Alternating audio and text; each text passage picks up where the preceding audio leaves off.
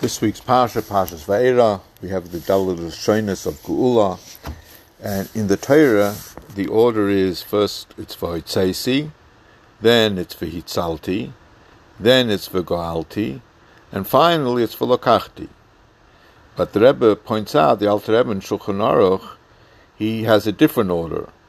First, he speaks, he says the Dalit which are mentioned in Parshas Va'era, First is Voitzesi, which is the same. Then V'goalti, which is different. And then V'lokachti, which is the third. And then the last one is V'yitzalti, and V'yitzalti in the Torah is the second. And V'lokachti is the last.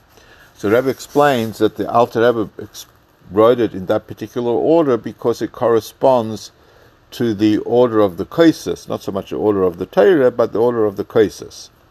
The first case we say of a kiddush, zeichel liyatzias mitzrayim. So Vaytzeisi is first. The second case is lashon is v'ga'alti because of bracha at the conclusion of the Haggadis is asher ga'alnu, same bracha.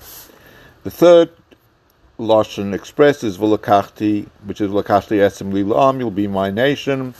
That's got to do with Kabbalah Satira. The third cup is on benching, and in benching we speak about Al Torah Madatonu, the Torah, referring to the Torah. And then finally, Vehitzalti, you will save us. The ultimate salvation, of course, is going to be in the times of Mashiach. And it is on the fourth kois that, kois that we say the second half of Hallel. And the second half of Hallel is referring to the Geula Asida. So therefore, that's why it is in that particular order. Have a wonderful day.